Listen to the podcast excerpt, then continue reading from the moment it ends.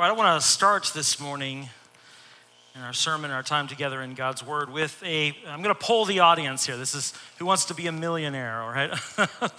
and we're gonna we're gonna poll the audience. How many of you? Yeah, Mr. Bingo Man over here. uh, how many of you have heard a sermon preached on this passage of Scripture at least once before?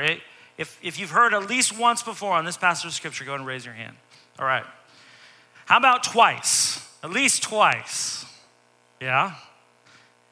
Okay. How many of you think you've probably heard a sermon on Matthew 5, 13 through 16, maybe 10 times or more?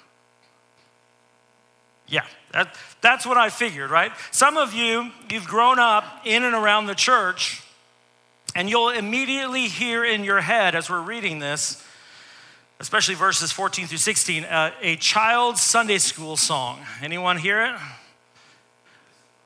This little light of mine. Yeah, I'm gonna let it shine. I don't even remember how it goes, but yeah. this little light of mine, right? Hide it under a bushel.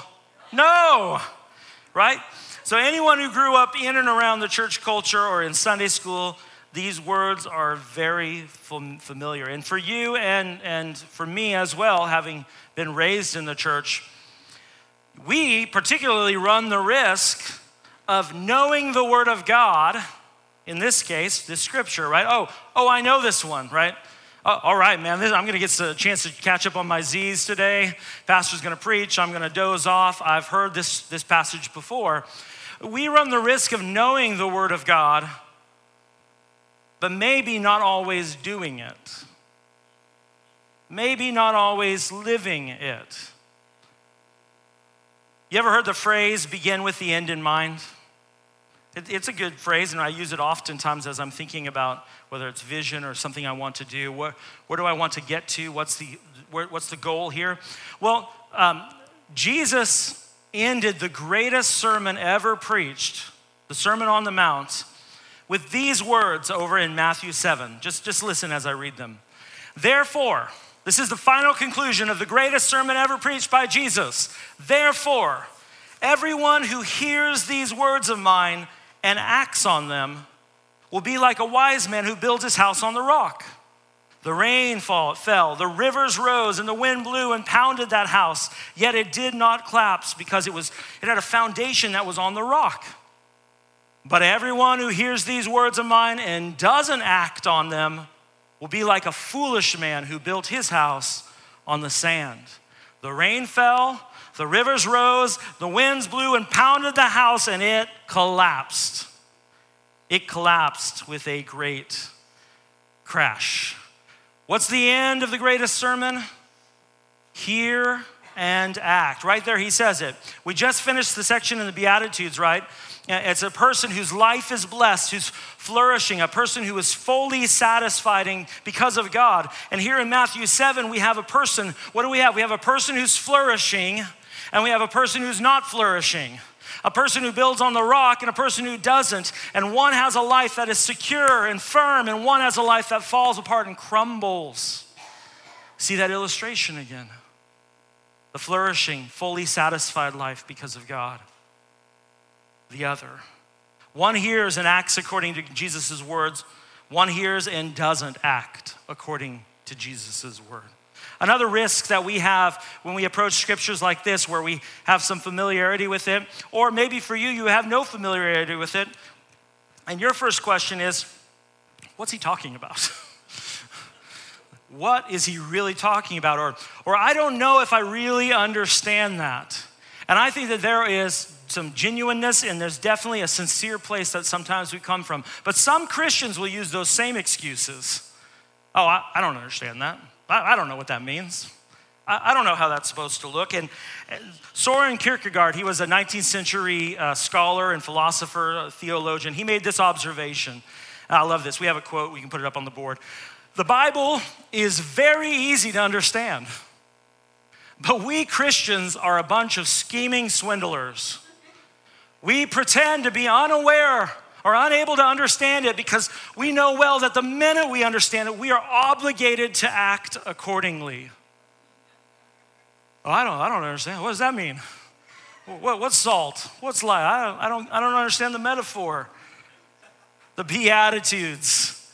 I'm, I'm playing a little bit, but there, there's some truth here, right? The Beatitudes lead to this verse. So we can't, we can't separate them out and say those, that list that we covered for the last few weeks is separate. They lead to this verse right here. And why is that important? Because we are promised as we, as we look, persecution will come to the believer. It's going to come. And when it comes, guess what you and I are tempted to do? We are tempted to take our mission and take our calling and take our citizenship and go away to a monastery somewhere where we can shut the doors, hunker down, and live a life of contemplative, you know, religious practice until Jesus comes back.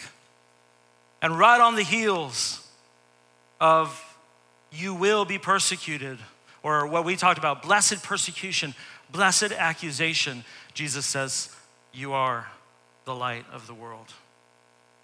Jesus will not have us running off somewhere and hiding it under a bushel. No. Why? Because Jesus made us salt and light. We didn't make ourselves. Jesus made us salt and light. And verse, begin, verse 13 begins with that. You are the salt of the earth. So let's spend a little bit of time this morning talking about salt. That's why you came to church, right? Talk, probably get plenty of that with the doctor, right? Constantly bringing up salt. It's, it's funny because of how abundant, uh, abundantly we have access to salt in our day and age. We probably don't give it much thought until it's not there, right?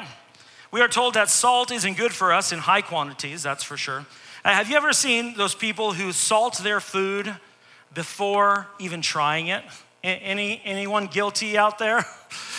okay, there's one worse than that. I won't name names. I'll just look to this side over here. You ever met anyone who goes to Mexican food restaurant, gets chips and salsa, and salts each individual chip. I have.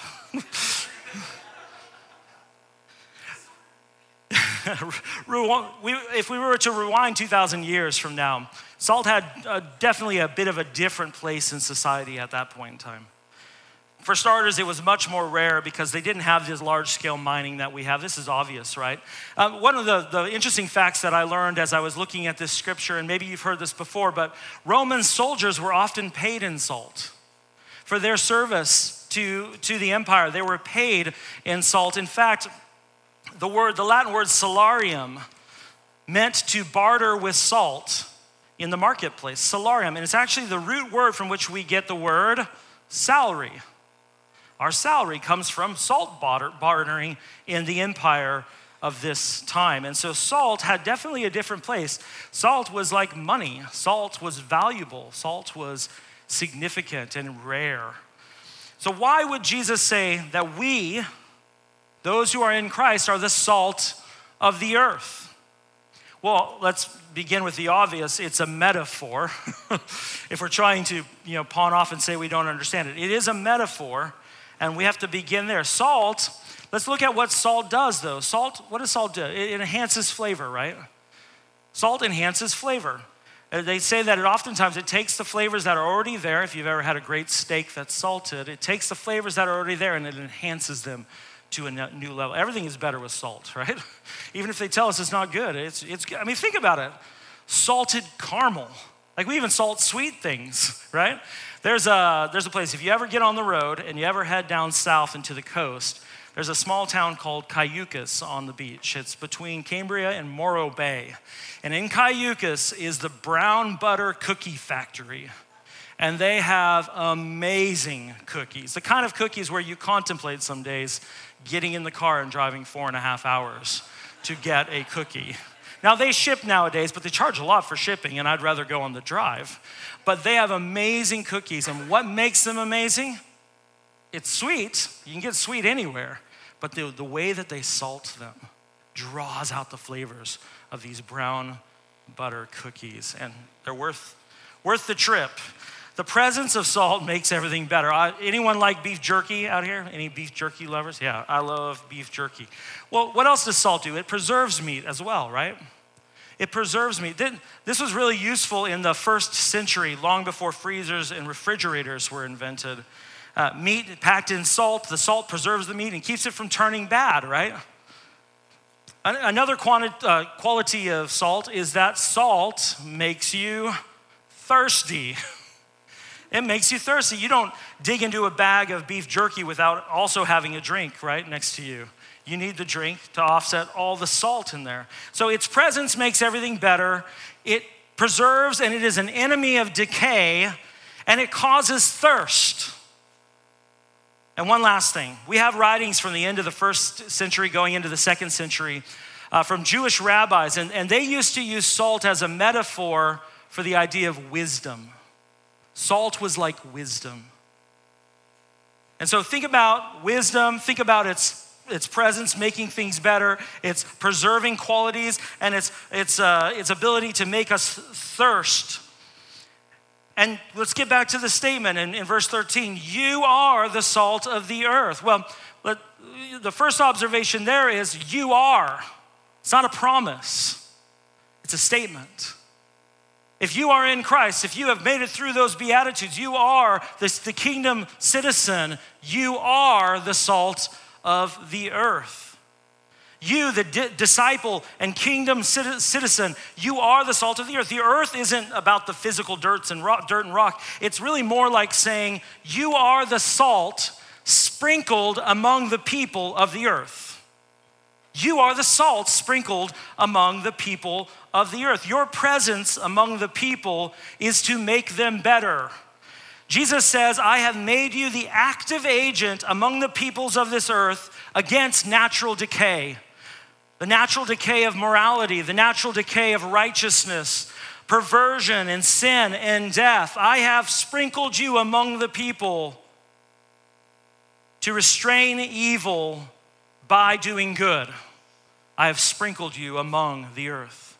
I have made you and placed you among the peoples of the earth so that you can cause them to thirst for me. When they look at your life and they see what ultimately satisfies you, a thirst will rise in them that is unquenchable, having been in your presence and seen the way that you live, that they will reach out and want the one who satisfies. You are the salt of the earth. You are the wisdom of God in Christ Jesus among the people of the earth. But if that salt should lose its taste, how can it be made salty?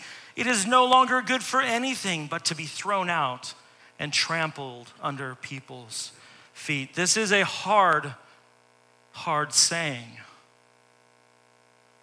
A saltless saint is a worthless disciple. A saltless saint is a worthless disciple. Remember in Matthew 7, who hears Jesus' words and acts accordingly? The wise builder. Who hears Jesus' words and does not act accordingly?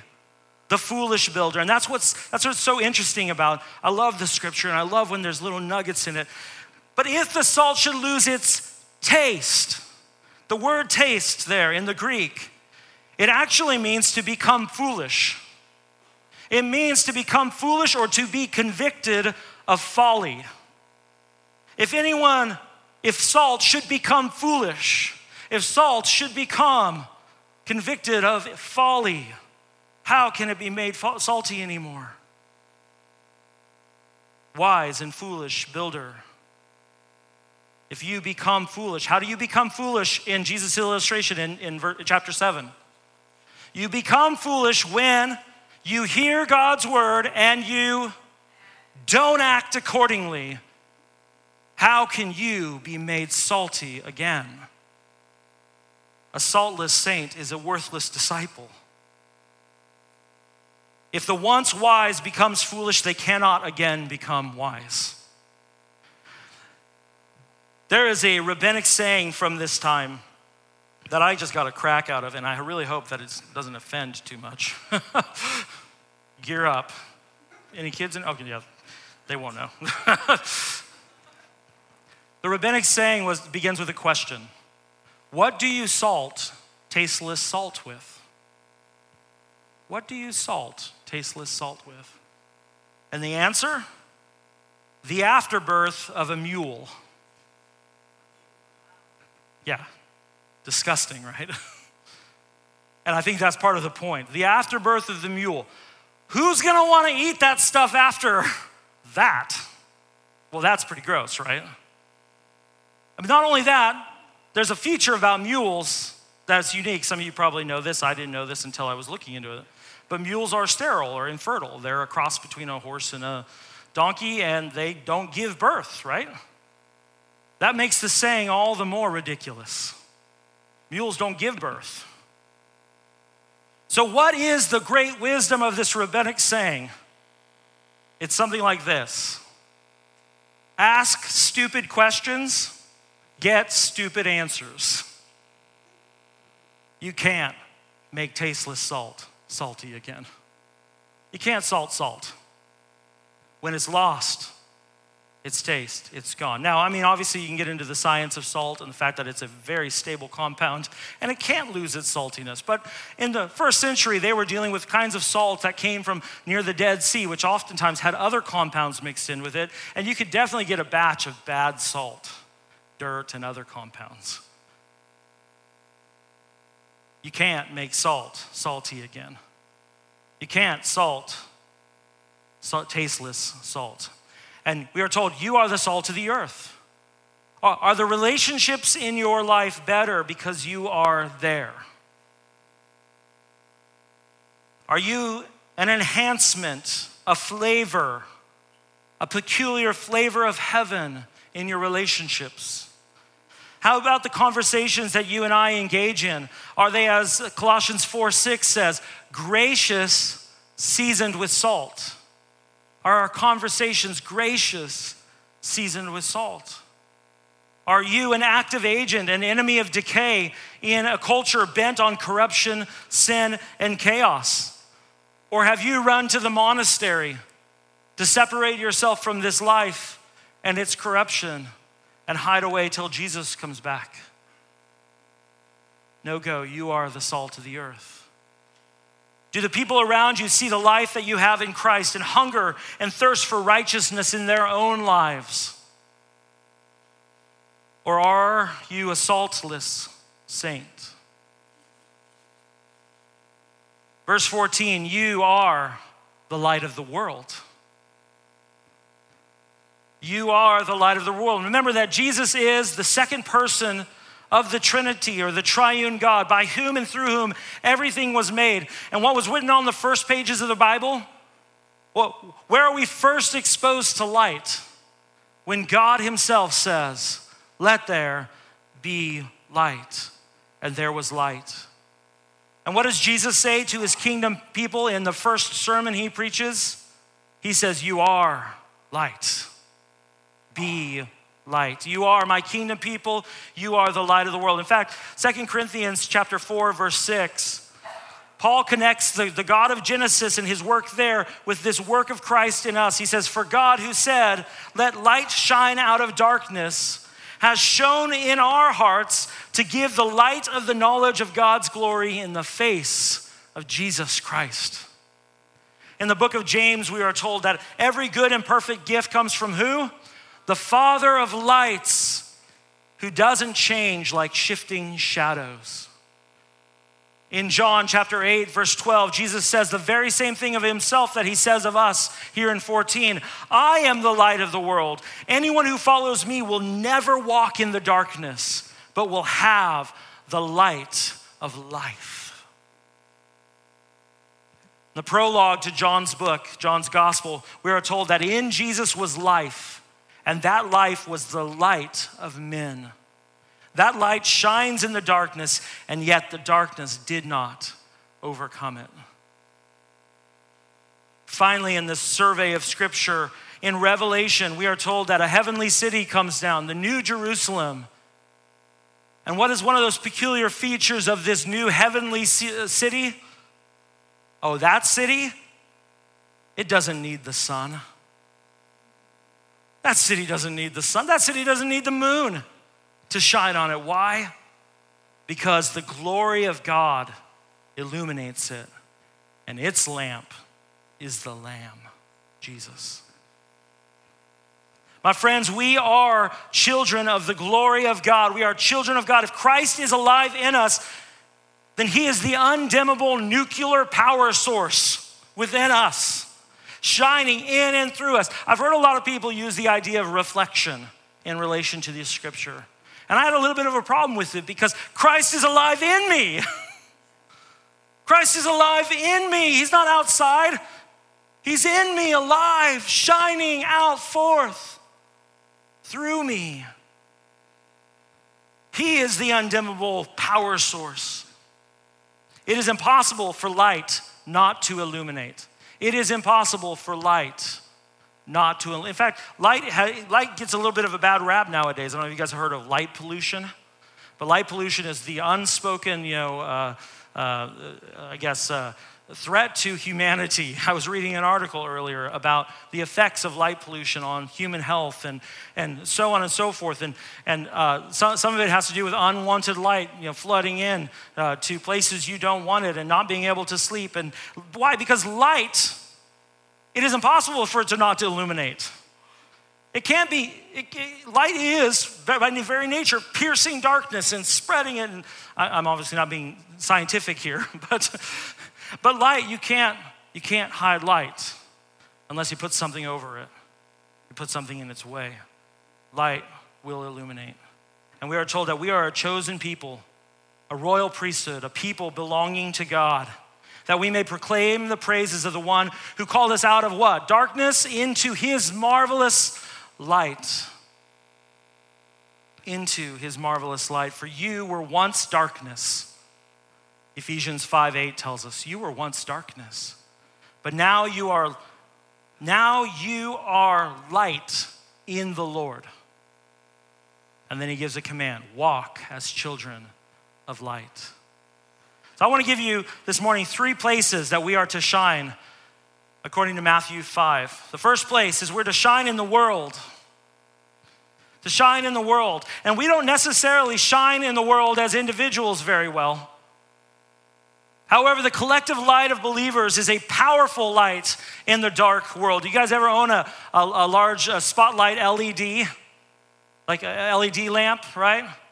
If you took out, maybe it has 100, maybe it has 200 little LEDs in there. If you took out all of them but one, how bright would that be? Not very bright. But together, all of those LED lamps side by side can make a a stream of light pierce. We have an awesome little spotlight at home that we use whenever we hear something crazy going out in the woods. We'll, we'll pull out that spotlight and we can shoot that thing, clear beam all the way into the forest and see what's going on. It's a LED, it, it lights up, but it takes lots of little LEDs to make it bright. In this world, we may seem like we're one tiny little light. What can we do? But together, collectively, believers, both here and across the world, we are a force because of the light of Christ. And that is why it's so important to be connected to the people of God in the body of Christ. Our light shines in the world when we shine together, when we're on mission together, when we're in the world together. Our light shines. Even Jesus, when he sent his apostles out to go and teach and, and evangelize and heal, did he send them alone? No, he sent them two by two. Don't go it alone. Go out strengthen that light, let it shine brighter. We are to reach the world. Individual lights spread out and apart from one another will have very little impact on a global scale, but together we shine. And together we shine bright. The second place that we are to shine is in the city. He, he began by saying, Let your light shine, right? To, to the world. And then he said, But a city on a hill, a city on a hill can't be hidden, right? We're to shine our light in the city. Because in the city, you can be known. You can be known individually. In your job and in your neighborhoods, people will know you and know who you are. Do they see the light of God shining through you in your neighborhood, at work, at the local coffee shop? Do they discern that you are a child of light? Do they have to metaphorically shield their eyes if they don't want to see light when they are around you. This is an interesting stat uh, related to our light shining in our city. Did you know that 82% of people who were surveyed in a large survey done by a Christian organization, 82% of the people who surveyed said that they would come to church if a friend invited them? 82% of people said, I'm gonna say that again. 82% of people surveyed said, we would go to church if a friend invited us to go. And in that same survey, they found that only 2% of Christians said, I invite my friends to church. 82% just waiting for the invitation. It hasn't arrived yet. I don't want to go alone. I don't want to go through those doors alone. It's weird, it's scary. I don't know what it's like, but I'm waiting for that invitation to arrive from my friends. And 2% of Christians saying, Yeah, I invite my friends. That's crazy. Let your light shine. You are the light of the world. That 82% doesn't just mean, wow, look at them, they're, they're just on the edge. That means that the light is shining out there and they're interested. They just need someone to bridge the gap, to pull them in. They want to know what's going on in here. They just need an invitation. Only 2% of Christians invite their friends, but 82% of people said they would go. That also tells us that we need more friends because they didn't say just anyone inviting him, they said friends. And if you go, well, I've already invited all my friends, make more friends. Chances are you're gonna run into someone who wants to go to church. You can build a kingdom that way. Be a friend factory and an inviting, inviting person, a person who just puts out the invites to more friends. Maybe be friendly. I'm not accusing anyone of anything, but be friendly. Open the doors to friendship with you, and through that friendship, there is an obvious, clear doorway to reach the lost. I, am I'm, I'm so off script here, sorry. But it, it's one of those things that I'm really passionate about because uh, one of, the, one of the, the dangers that a small church always has is that I'm comfortable with where we're at now. Oh, I like I liked our size. I like to know, I like to know everyone. But the truth is, studies show us over and over again, you actually don't know everyone in this room. You know maybe five to 10 people. And most of the people in this room have never sat at your, your dinner table. Most of them haven't. But there are people out there who want to be in here if a friend would invite them. And all we have to do is open our heart and our life to them, make friends, and then say, hey, come with me. And we'll go out to lunch afterward. And they'd say, okay, I was waiting. There's so much we can do. I, have been thinking about this in relation to church and, and what the Lord is doing here at Village and where we might be going and what, what we should hope for and what we should pray for. And we're always going to push against that. Oh, but I like it the way that it is, or the way that it was, or the way that I, I wish it was before, back when. But I'll ask you this question uh, How many people does God want us to reach? How many does He want us to reach? Are you willing to put a number on that? Oh, I think he only wants me to reach five. Like, he created me, he made, I think he only wants me at five. That's my limit. I'm gonna reach five. I, in fact, I reached those five in 1975, and I'm done. You really wanna put that number and that limit on, on Jesus and, and what he's doing here in this world? I don't wanna do that. And anytime we say, oh, I like it the way it is, one, two, three, four, uh, I like this right here, what we're saying is, that's enough, Jesus. Calm down. Calm down on that reaching thing. And I say, no, let's blow the doors open. Let's make friends, more friends, and more friends, so that we can invite those friends to come and join the kingdom of God and be a part of what God is doing. You are the light of the world to the city. I'm back on script. Here we go. Number three, the third place you are to shine. You are to shine in your house. You don't light a lamp and hide it under a bushel or hide it under your bed, but you put a lamp on its stand so that it illuminates the whole house. You are to light and be the light of, of the world in your house. And here truly is where it all starts, really. And this can, for some folks, be the place where it's most difficult to shine. Does your household experience the illuminating light of God because of you? Do you fill the house with the light of the knowledge of Christ? Is the Word of God described in the Psalms as a light unto our feet and a lamp to our path? Is the Word of God regularly read, regularly taught, discussed, and meditated on in your house because of you? Do you talk about the Word? Do you talk about the Word as it relates to decisions you need to make? How does the Word inform what I should do in any given situation? What does the Word tell me about taking on this debt? What does the Word of God, the wisdom of God, tell me about whether I should invest in this relationship or that relationship? What does the Word of God tell me about maintaining those connections with that relative over here or visiting here? What does the Word of God tell me about whether I should give my kid a cell phone or whether I should marry this person or whether I should go to church today? What does the Word of God tell me? Bring the Word of God, the light of God, to our houses. And from there, reach our cities. And from there, together, we reach the world. It's often been said that you know integrity, um, you know, and and uh, yeah, integrity is is what you do when no one's watching, right? Those doors closed to your home. Do you let it down? Is that, is that hallelujah and amen all gone at home? Or does it have a place in your four walls? What about, though, when it comes to our enemies? What about shining our light, the light of the world, to our enemies? And if you remember, this, this particular passage was right on the heels of that beatitude, where it culminated with blessed, blessed persecution, blessed accusation. For ours is the kingdom of heaven.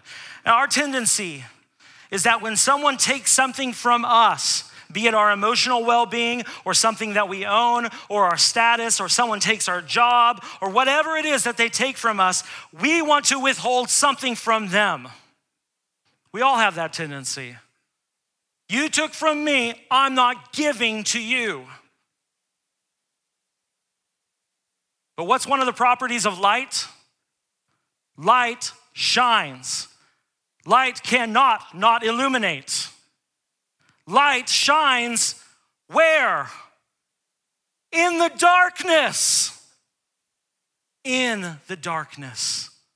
Light does not shine into light, light shines in the darkness. And First Peter chapter 3, verse 13. This is a great companion verse to that last Beatitudes we studied last week. Who then will harm you if you are devoted to doing what is good? It's a good question. Who's going to harm you if you're doing what is good? But even if you should suffer for righteousness, you are blessed. Do not fear them or be intimidated, but in your hearts regard Christ, the Lord, as holy, ready at any time to give a defense to anyone who asks you for the reason for the hope that you have. Yet, even when you do this, do it with gentleness and reverence, keeping a clear conscience, so that when you are accused, those who disparage your good conduct in Christ will be put to shame. For it is better to suffer for doing good, if that be God's will, than for doing evil. Who, who are you to be giving a gentle, reverent defense of the hope that you have to? To those who are making you suffer. Those who are making you suffer, you are to be giving a reverent, gentle defense for why you have hope. That means as they're making you suffer and causing suffering in your life, and they see, wow, my what I'm inflicting on them will not break them. They still have hope. We still have to be prepared to give the reason for that hope, even to the person who's causing the suffering. Yes, even to them, the light of Christ in you is to shine through. Jesus says that if, if they take from over here in my life, my physical body, my money, my, my physical well being, my security, if they damage my emotional, no matter if they take from over here, I still have something to give to them over here out of the light within my heart to show them this is the hope that I have. And it's not like, well, I'm a, I'm a Jesus follower, right? With gentle and reverence, right? Why? Because you're trying to win the lost. You're trying to win them over. You're trying to show the light of Christ and allow it to shine through you. You still have something that He wants you to give them, even when they're taking everything from you. So, how can we shine in the darkness of suffering? I'll close with these two points. First, we pray. Pray for your enemies. Pray for their well being, even as they negatively affect yours. Pray for their prosperity, even as they steal yours. Pray for their peace, even as they intimidate and terrorize you. Pray for their salvation, that they may be made right with God. Something powerful happens when we see people, even our enemies, in their relationship to God. When we see people and how they are in relation to God. When we see their darkness, and we see the darkness within their heart is due to the separation that they have from the light of God, it does something in us. Their actions are just symptoms of a root problem. They're enemies of God. They're enemies of God. They're ruthless and unsettled in their life. The truth is, they're half human. They're living half lives. They're not embracing the glory for which they were created, but instead they're tools in the hands of Satan to destroy God's good work. We can see that so clearly, but can we also see that God loves them? God loves them. And he has not, this is, this is, this is killing me as I was preparing. He has not yet returned to take me home because he's waiting on them to come to the knowledge of the light of Christ through me. There's days I want to go home. I know I'm young and all that, but there's days I want to be in the presence of God for eternity and I want to be with my Lord and Savior and I want to be in the new heavens and I want, I want it all. He ain't coming for me yet. Because that person who's at enmity with God, who's in rebellion with God, who does sinful things that I don't like, he's waiting on them to come to him. His patience for them is why we're all waiting. When we see it in relation, their relation to God, it does something to our prayers. Pray. Awaken them. Show them your light. May they experience peace and prosperity in their life that it might awaken them. And if, it, if suffering is necessary as well, but whatever it takes, as they take from me, if this will do it, if they can see in me the light of Christ as they take everything from me and they go, why the heck can I not break this guy? If that's what it takes to get them over the line, do it, Lord. Do it. His patience is for their good. And his light that is in you and me is there so that you and I can shine. Second and final, we first pray and then we forgive. How do we shine in the darkness of suffering? We forgive. What did Jesus pray for his enemies while on the cross? It was the same thing, the same idea that Stephen prayed as the, as the crowd is pelting him with stones and he is dying right before their eyes. They both prayed the same thing Forgive them. Do not hold this sin against them. This is truly the ministry of reconciliation. You want to see light pour out of you in, in, in volumes that you can't imagine? Forgive. Forgive. Psalm 24, 17 says, Do not gloat when your enemies fall. How hard is that? How hard is that in the political season that we're in? Do not gloat when your enemies fall, and don't let your heart rejoice when he stumbles. Don't let it. We forgive. Why? Because we are the forgiven ones. We are the forgiven ones. We forgive one another because God in Christ forgave us. And so we let our light shine before others so that they may see our good works, prayer and forgiveness, and so many others, and give glory to God, their Father in heaven. This is not about your own congratulations. Good, good job, chap. You done well. This is about God's glory and his radiance shining on this earth through his people. I encourage you this morning you are the salt of the earth, you are the light of the world. For some of you, that means making a phone call today. For some of you, that means setting up a lunch meeting with someone. Or if that's not possible, at least going to the place of the heart work necessary to release them from the debt that their harm has incurred on you and release them from what they owe you in your heart. Friends, this is the gospel. When we owed the insurmountable debt of our failure to perfectly obey God, our holy creator, Christ still died for us. And he procured our forgiveness of our, our debt and the restoration of our relationship to God. The servant is not greater than his master. This is only our duty.